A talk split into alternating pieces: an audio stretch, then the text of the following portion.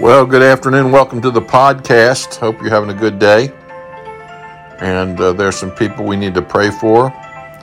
And so uh, pray right now for Grandma and, and Mona there at her sister's funeral. Pray for them as they they are there, that the family would come together. Just a lot of things going on, a lot of uh, intangibles.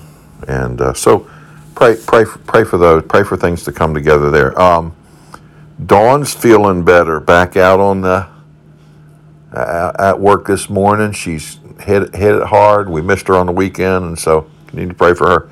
Need to pray for anita. Haven't heard from her but she was not feeling well and so continue to pray for anita. Continue to pray for brother miss keys that they'll be well during this time Brother Glade's dad. Continue praying for my uh, sister Kim with uh, chemotherapy. Continue pray for Crystal, Pam's uh, Pam's niece with uh, the bone spur on her foot.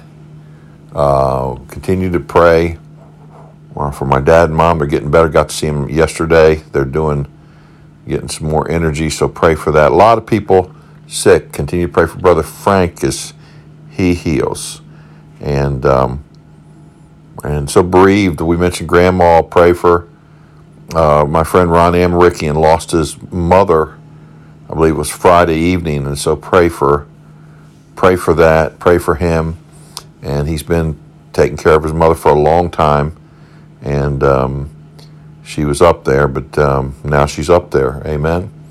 And so continue to pray for her them. Pray for the Prasads, Brother Glade, Miss Collin, folks that are bereaved. You pray for Arnold, family. Faye, as she's traveling to Guyana and with her family, pray for her. And um, continue to pray uh, for Brother Mark Trayan. Help him as far as his health is concerned. Continue to uh, pray for that. Um, Sharita's friends. Uh, one had uh, cancer and, and, and also had some had some other issues. Pray for the, that that friend. Uh, continue pray for Miss Marissa's sisters. One needs to be saved, and one is uh, not doing well. Continue to pray for her. Um, pray for a young man that Darian witnessed to last night at his apartment complex uh, that he gets saved or that he he grow. He did pray and ask the Lord in his heart. Um, let's continue to pray for uh, those that are bereaved, those that are sick. Uh, pray for the Kearneys on the road and uh, as they prepare to build the building. We're excited about that. Um, uh, some more will come to me. I mean, well, they'll come to me while I'm teaching or praying. But let's pray for these requests. God knows. Thank, thank, thank God that He knows. Amen. And uh, let's pray for our church. Let's pray for our upcoming uh, uh, evangelistic outreach and uh, all that goes on there.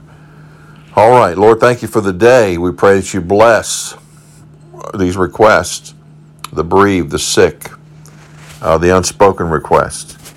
And Lord, we do thank you that you do hear and answer prayer, and we pray that you uh, continue to bless. Now, Lord, bless, bless as we look into your word and challenge our hearts. In Jesus' name, amen. Well, this is one of my favorite portions of, of Scripture uh, that we're going to look at today. It is a, uh, it's a story of a young man. Well, I don't know how young he was at this time, but he was a son of Jonathan. You, you remember Jonathan loved David and protected him. And uh, in chapter 9 of 2 Samuel, David, and David said, Is there yet any that is left of the house of Saul that I may show him kindness for Jonathan's sake? Now, this is odd because the custom was to completely wipe out the family of the leader before you. That's just the way they did. And so there was a servant of Saul's house named Ziba, and uh, he, he, he said, is it, he asked them the question, And he said, Yes, there is one uh, that was that is lame, and uh, his name is Mephibosheth, and uh, he lived in Lodebar. And David sent and fetched him, the Bible says in verse 5, out of uh, the son of Ammiel, from Lodebar. Now Mephibosheth, the son of Jonathan, the son of Saul, was come unto David and fell on his face and did reverence. And David said, Mephibosheth? And he answered, Behold thy servant.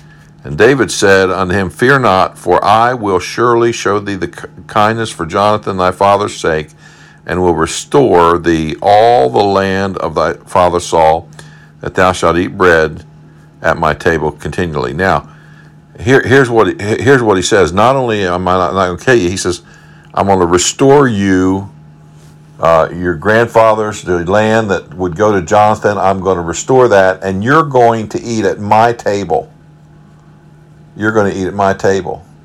Now notice notice what what else takes place in, in verse in verse um, uh, uh, 13 it says so Mephibosheth dwelt in Jerusalem for he did eat continually at the king's table and was lame on both feet but in verse 12 it says Mephibosheth had a young son whose name was uh, uh Micah and all that dwell in the house of Ziba were servants unto Mephibosheth. In other words, these people took care of him, and David showed him grace. And this is just a picture of God's grace and mercy in action. David had every right. Nobody would have blamed him if he would have done away with Mephibosheth and his son Micah and, and got and, and, and just been done with them. But no, David for Jonathan's sake, said, Hey, I'm going to restore to you the land, and you're going to eat at my table for the rest of your life. What a blessing. And that's just a wonderful picture of how God comes. And when God could send us straight to hell, we deserve it.